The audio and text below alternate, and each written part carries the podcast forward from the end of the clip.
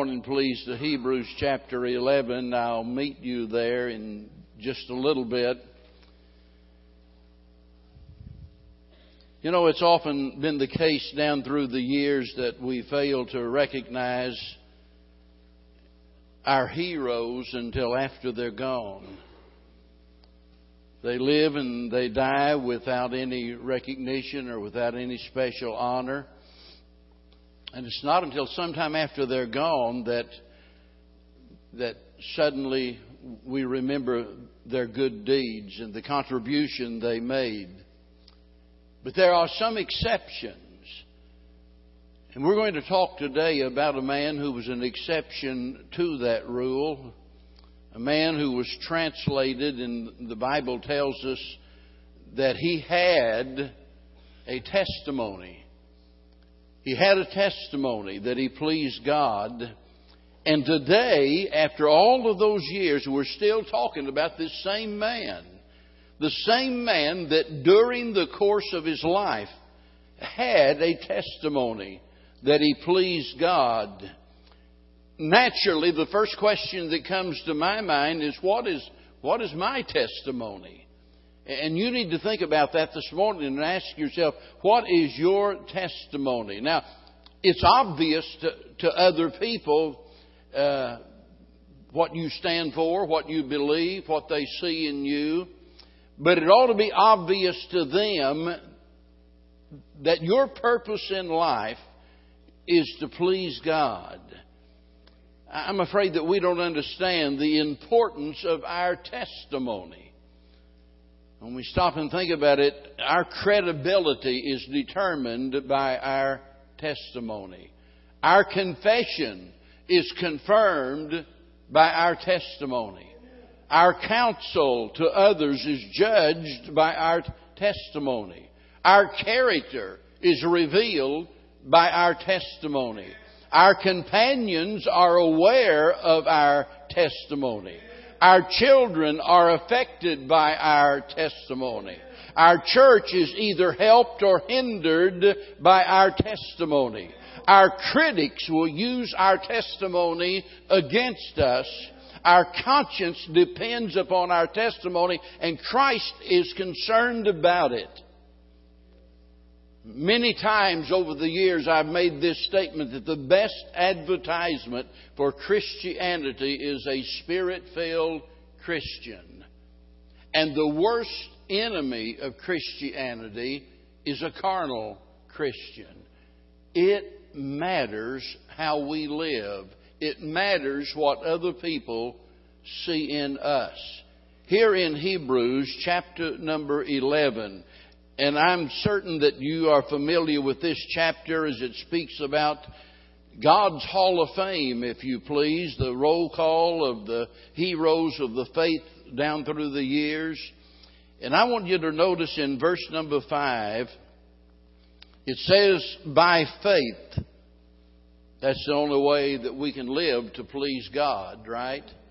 Without faith, it's impossible to please God, the Bible says. So by faith, Enoch was translated that he should not see death, and was not found. That is, he suddenly disappeared. He was not found because God had translated him.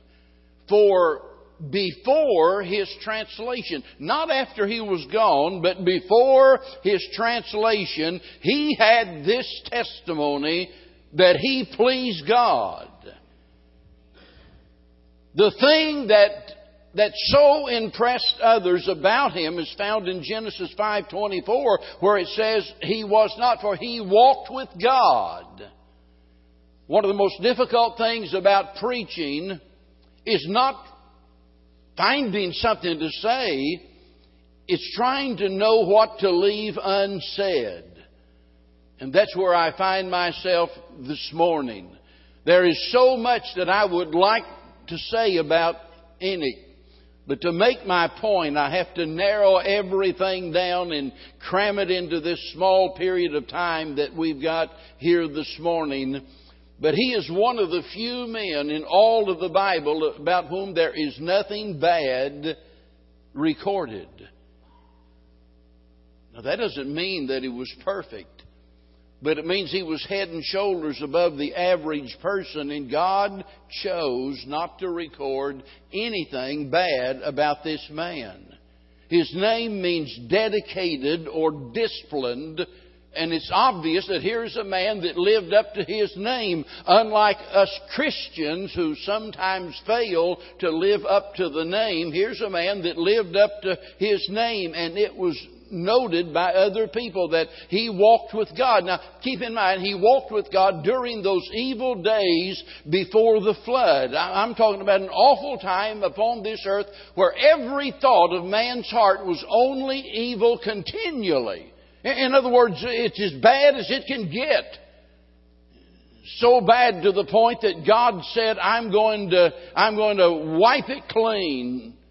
And judgment fell. And in a time like that, here is a man that walked with God. A corrupt world that had been fashioned by the sons of Cain. According to Genesis chapter number 5, he began walking with God at the age of 65. Now, something significant happened then, and that is the birth of a child. And over the years, I've known a lot of people that made drastic changes in their life as a result of having a child born to them and realizing that now I have a responsibility to raise that child. I don't know what all went through in its mind, but I know at the age of 65 that his son was born, Methuselah. Now, all of this is significant because Methuselah means when he is dead, it shall be sent. That's speaking about the flood, folks. He lived 969 years upon this earth, showing that God's not willing that any should perish, but that all should come to repentance. So this man that lived longer than any other man on the face of the earth was the man who lived just before the flood, and his name meant when he's dead, it shall be sent. You see, Enoch knew that judgment was coming upon the earth. We don't have all of the details recorded about a conversation between God and Enoch, but we do know that he knew. And we know that from the little book of Jude that tells us that he prophesied that the Lord is coming with 10,000s of his saints. And he had a ministry of warning others. He lived a total of 365 years, and the Bible says 300 years, that is the 300 years after the birth of Methuselah, here is a man that walked with God. That tells me, number one, that he was acquainted with God. You can't walk with God unless you're acquainted with God. It tells me that he was aware of God's plan. You can't walk with God if you don't know what God's plan is. Not only that, it tells me he was agreeable with God's will. Whatever God wanted, that's what he wanted. That's the way that we ought to be. And it tells us that he was active in service. That's what it means to walk with God. I mean, we can't walk with God unless we also are acquainted with him, aware of his plan, and his will is acceptable to our manner of life, and we get active in his service. And he had this tremendous testimony that he pleased God. And don't forget that it's during those troublesome times he pleased God. I've had people tell me, well, preacher, I think I'm going to have to quit my job. I can't take it anymore. All of those heathen down there, you don't understand how they cuss and they cheat and they lie and they do all of these things. Did you ever stop to think that maybe God put you there to be a bright light in the night of their sin? God has you there for a reason.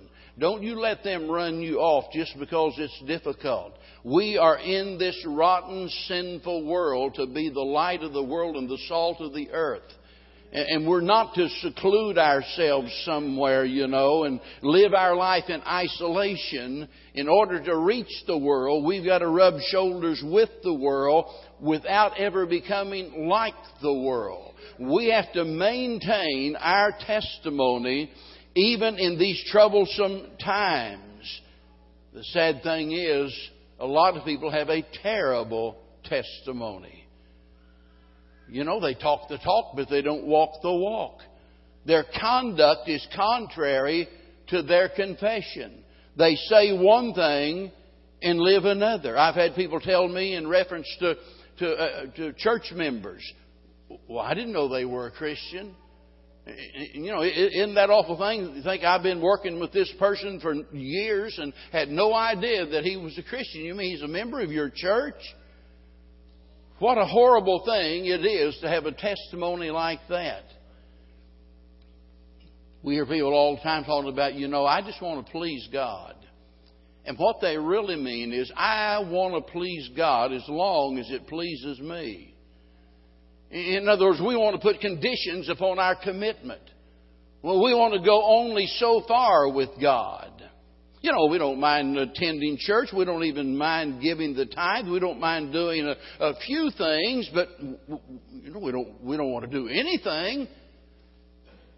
And yet the Lord said, unless a man forsakes all he has, he cannot be my disciple. 1 Timothy 4:12 tells us that we are to be examples of the believer. Think about that. We, each and every one of us, ought to be an example of what it means to be a Christian. That means that our top priority should be to please God. We need to discover His will for our life and do it. So let's talk about our testimony. Let's talk about the importance of pleasing God. First of all, when I think about pleasing God, the first thing comes to my mind is what a privilege that is. I mean, you ever think about what a wonderful privilege it is, you know, for a sinful man to be able to do something to please a holy God? I'm sure there's some women married to men that, you know, and they believe with all of their heart, I can't do anything to please Him. Bev had to live with a guy like that for a few years until I got saved. We was talking the other day, and you know, I was raised with my mother just catering to Dad's every desire. He wasn't a mean man. He wasn't an abuser, you know, a wife beater, anything like that. But, boy, everything had to be his way. And she knew it. And she lived for that very purpose. And so we got married, and Bev fried some eggs, and she was telling me this week, we was talking about, she said, I had to do the eggs over 3 different times because it wasn't just perfect, you know. They had to, you know, be sunny side up with their eyes open and nothing runny. You try to cook an egg like that sometime. And so there's some people you just can't please regardless of what you do. It's never good enough. Now, when you think about God, who is great in power, a God who is full of wisdom, the God who is self-sufficient, the great I am, He needs nothing, He needs nobody. He's sufficient in and of Himself. And to think about you and I as sinful and vile and unworthy and weak as we are, that we could do something to please Him, to bring God pleasure. That's just amazing to me.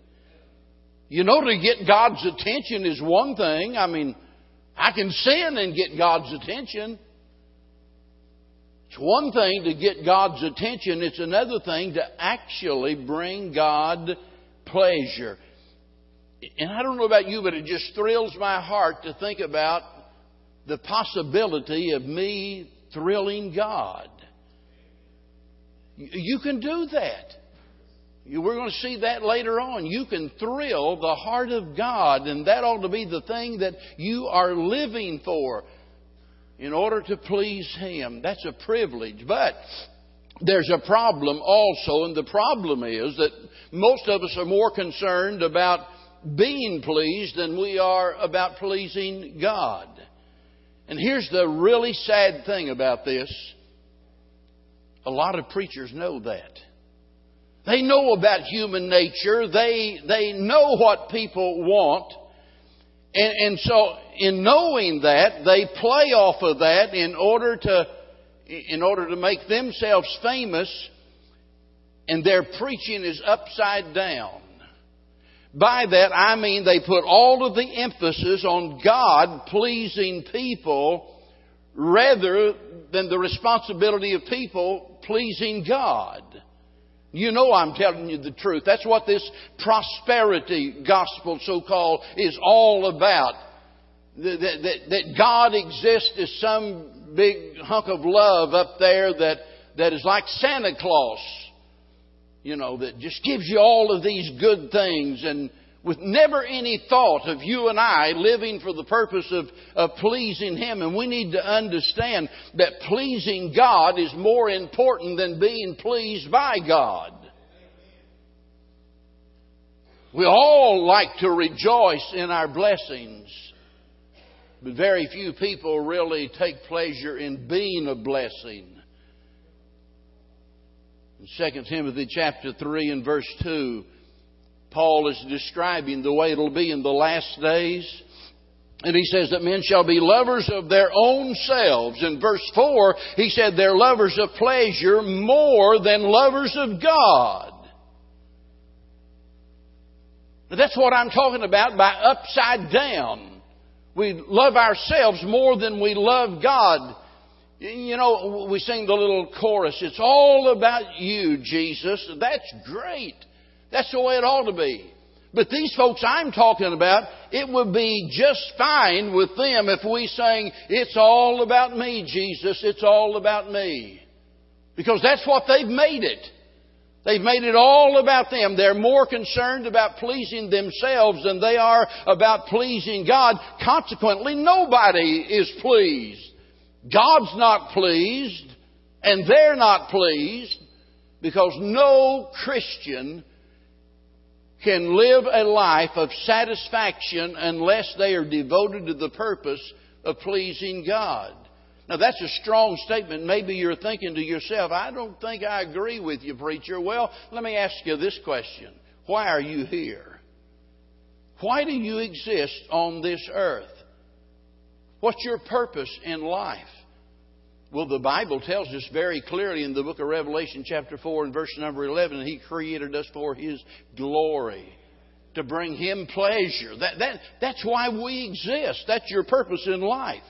And you never find peace, satisfaction, joy. You never find any of those things that everybody is desperately looking for unless you are fulfilling your purpose in life. Makes no difference what else you do. It'll never be enough that you'll be satisfied. So the problem is we're more concerned about being pleased than we are about pleasing God. Now, that brings up the question, then how can we please God? I said earlier, the really tough part of this message is trying to figure out what to leave unsaid, because there's so much that needs to be said about this. And we have to reduce it down to a few simple thoughts. And when we talk about the path to pleasing God, I've just got time to mention 5 things very quickly that I want you to think about this morning. This is the path to pleasing God. Number 1, there has to be reverence for His person. That's what it says in Psalms 147, verse 1, "The Lord taketh pleasure in them that fear Him." The Lord takes pleasure. In other words, we please Him by what? Fearing Him. Fearing God is the beginning of knowledge, the beginning of wisdom. Fear of God is the way to life. Fear, listen, it all boils down to the fear of God. That is the most basic, fundamental thing in all of the world. And as you and I both know, there's a lot of people that don't have any fear of God. And a lot of people, you know, that in their mind, if I wasn't afraid of what God was going to do, I'd do this and I'd do that and I'd do that. They'd do anything.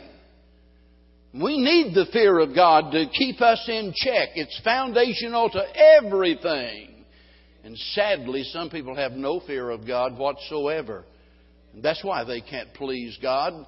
The path to pleasing God starts with having a reverence for God, but then also, and this is right along with it, to please God, you must receive His pardon. some of those wonderful verses in all of the Bibles found in the first chapter of the book of Ephesians, where it talks about God and the plan of salvation that He designed before the foundation of the world. He speaks about the Father's part and the Son's part and the Spirit's part.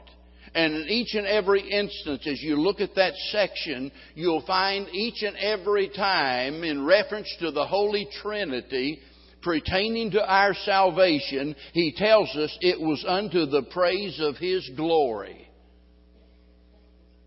That's the purpose behind it. God doesn't save us just because, He feels sorry for us. And some people don't understand this because they think, boy, God must have a big ego. Well, when you're God, you can. I know we don't understand this. We can't wrap our mind around it.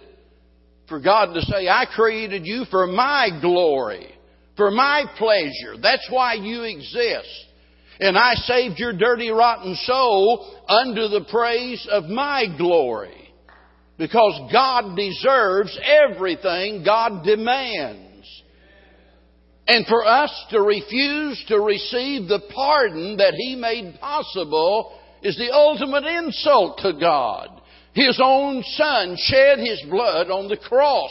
And for us to trample underfoot the precious blood of the Lord Jesus Christ, we can never please God until, first of all, above everything else, that we have received His pardon. If you're here today and you've never been saved, you need to understand you can't do anything to please God. The Bible says even the plowing of the wicked is sin. Whatever you do is sin in the sight of God. It's not just when you get drunk and curse and steal and sleep around and all of that stuff. Everything you do is sin until you repent of your sins.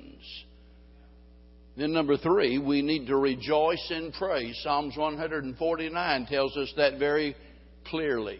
By the way, that ought to be the natural response to God's grace. How can we not rejoice in praising God when we've been saved by the grace of God? You can't please God unless you're praising God. He inhabits the praises of His people.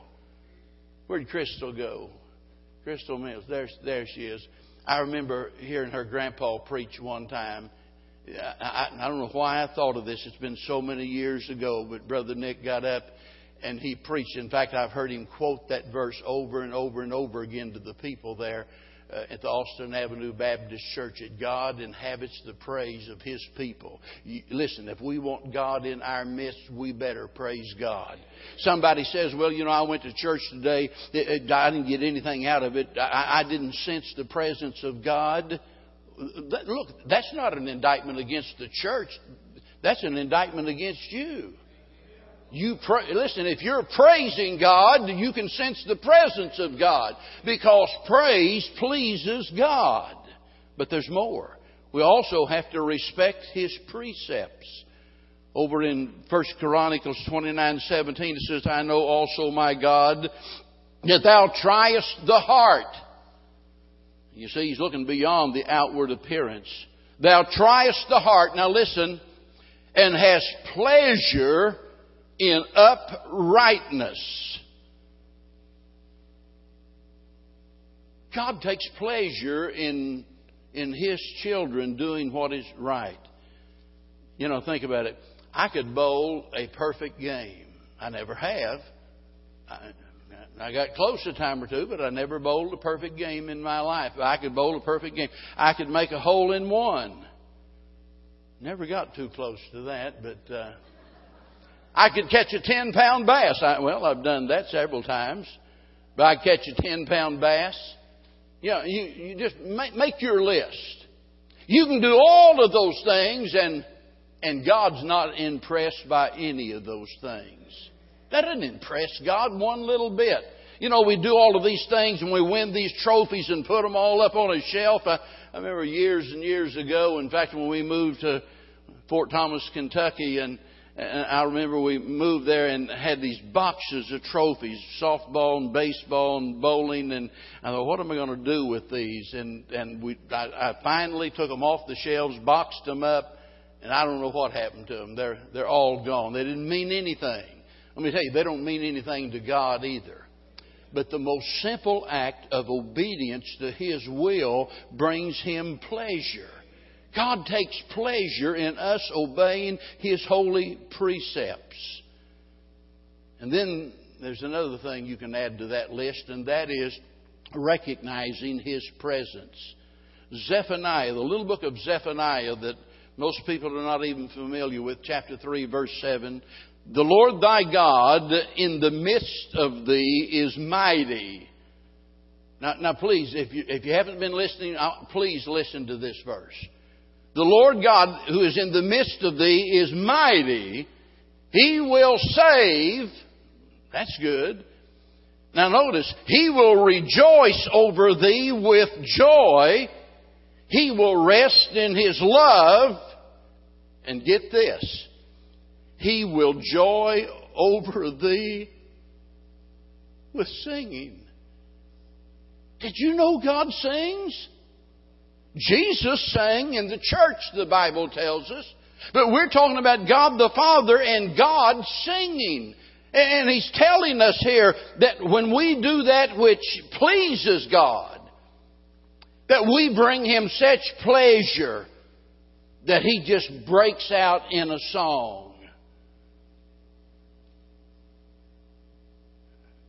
I put on Facebook yesterday, I said, I'm preparing the message. I'm about to bust the gut. I'm so excited about the message today. This is about where I was. And I was just thinking about, wait a minute.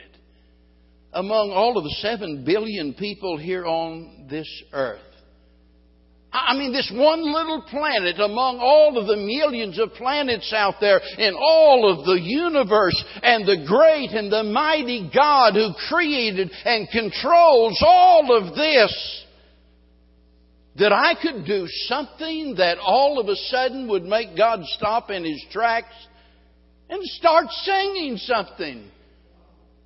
Because what I did brought Him pleasure, and He's singing. And I can't help but wonder what He's singing. I can't imagine that.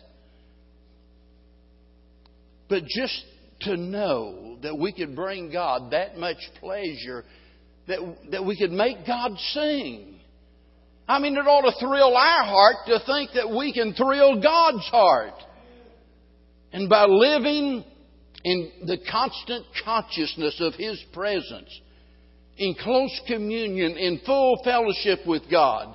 That affects absolutely everything we do. That affects the way you behave at school. That affects the way you do your job. That affects your marriage. It affects everything about your life. Because every detail of your life suddenly becomes significant. Even the most mundane things of life become meaningful because your primary purpose, your ultimate goal is what? To please God.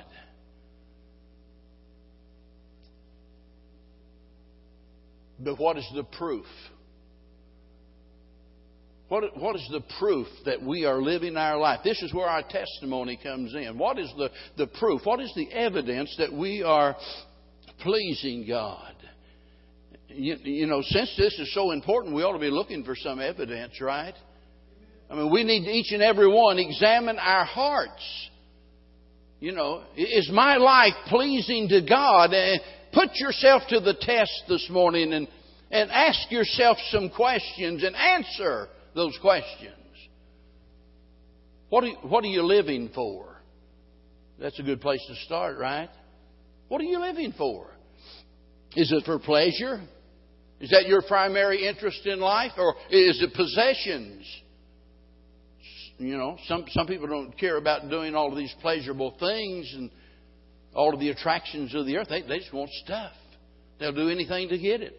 Other people don't care anything about stuff. They want power. They want prestige. They want popularity. They want to be admired by man. What are you living for? Well, you say, how do I answer that? Well, let me help you. What consumes your interests? What motivates you? What gets you out of bed in the morning? How do you spend your time? How do you spend your money? How do you expend your energy? You see, that tells you what you're living for. And then we need to ask ourselves, how far are we willing to go? I said earlier, a lot of times we talk about, well, I just want to live to please God. And what we really mean is, I just want to live to please God as long as what God wants is pleasing to me. I've often said, you know, when God called me to preach, I could have stayed right back there in the Ozarks. I could have, you know, I've been living there. Babe and I lived right down for a little while on Bull Shoals Lake, right down there below Parasite Dam. That's downstream from the Branson area there. It doesn't get any more beautiful than that. I could preach there. I could pastor a church there. But it wouldn't be where God wants me to be. You see, in order to please God, I've not only got to do what God wants me to do, I've got to do what God wants me to do where He wants me to do it. The same thing's true of all of us, folks. It's not just pleasing God in one little area of your life. It's pleasing God in every area of your life. So we have to ask the question, how far are we willing to go? Well, the answer ought to be all the way. Like the song, whatever it takes. Boy, I heard that song for the first time and it nearly scared me to death. Whatever it takes. I'll trade sunshine for rain and sorrow for pain. Think about that. Whatever it takes, Lord, for your will to be done in my life. Every one of us needs to have that attitude when we leave here. Whatever it takes, regardless of how painful it is, regardless of how inconvenient it is, whatever it takes, because God is never pleased when we do less than our best. He's never pleased with half-heartedness. You see, our example is the Lord Jesus Christ. And what did He say? He said, I do always those things that please Him. That is the Father. I do always those things that please Him. That's our example. Now that brings me down to one more thing, and that's the product of walking with God, the product of pleasing God. What's the bottom line? What's the end result of all of this? And I wish I had an ear and the tongue of an angel to be able to explain to you. And I don't have either one. In fact, I simply do not have the words to describe how important your testimony really is. In some ways, it is the most valuable thing that you possess. But I'm going to try to sum it all up with just a couple examples. Gandhi said, I would have become a Christian had it not been for Christians. Now, can you imagine the influence that man had over people around the world?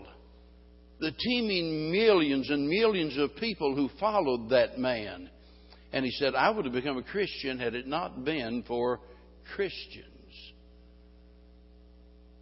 Now, I don't know if that's true, or I know it's true that he said that, but I don't know, you know, if he really meant that or if he really would. I don't know, but I know that's the way he felt.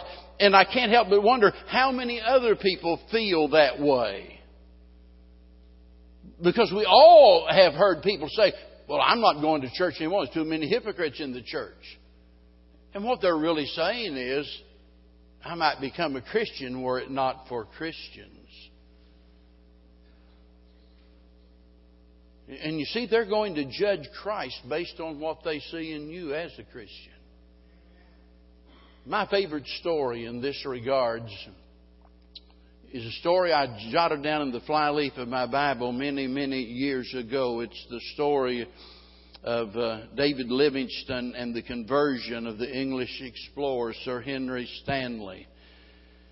These are the words of Sir Henry Stanley. This is what he wrote. I went to Africa as prejudiced against religion as the worst infidel in London. To a reporter like myself who had only to deal with wars, mass meetings, and political gatherings, sentimental matters were quite out of my province. But But there came to me a long time for reflection. I was out there away from a worldly world. I saw this solitary old man, David Livingstone. I saw this solitary old man there. And I asked myself, why does he stop here in such a place? And what is it that inspires him? For months after we met, I found myself listening to him, wondering at the old man carrying out the words, "Leave all and follow me." But little by little, seeing his piety, his gentleness, his zeal, his earnestness, and how he went quietly about his business, I was converted by him, although he had not tried in any way to do it.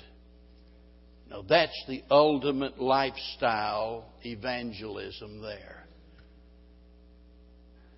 Think about that. Just watching David Livingstone ultimately led him to accept the glorious gospel of Jesus Christ. You know, listen, you've heard it said before, you're the only Bible some people will ever read. Folks, your life is a sermon. Your testimony matters.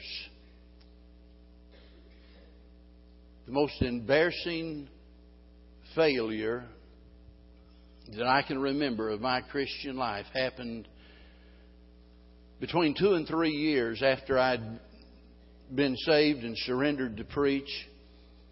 We had a church softball team. And another young man, a young preacher, he had surrendered to preach a couple of years after I did, by the name of David Smith. David surrendered to preach, and he was on the softball team. And I ordinarily wasn't a pitcher, but I was going to pitch in this game because I could throw so hard, but I didn't usually end up knowing where the ball was going. But I could knock the catcher down, but I was wilder than a March hare. And so the pastor of the church, he was the manager, and he was over on the bench, and you know, he couldn't break a plate glass window, but he could at least throw it over the plate. Well, I got out there and started walking people, and finally he come out and he said, "Look, I'm going to take you out and I'm going to come in." I got mad and kicked the dirt and throwed my glove over on the bench and went out to third base or somewhere else and just, you know, displayed my anger. Well, the game went on and it ended, and we're walking out across the parking lot to get in the car, and I heard a voice. And David come up there and he was crying. He said, "Can I talk to you a minute?" And I said, "Sure." I'd forgotten all about this anger thing. That was just part of all. And he said, "I want you to know that you hurt me more than you'll ever know this evening." He said, "You've been my hero. I have admired you. You've been my example. I've wanted to be like you. And when you got mad and lost your temper out there," he said, I couldn't believe that was you. Boy, you could have hit me between the eyes with a two before, and it wouldn't have hurt as bad as that hurt." David didn't stop loving me, but he wanted me to know, "You really hurt me deeply and disappointed me." You see, sometimes we're like a monkey with a match, folks. We can burn down what it took years to build up. And whenever we ruin our testimony, we lose our effectiveness in the service of the Lord. It bothered me that I had disappointed David.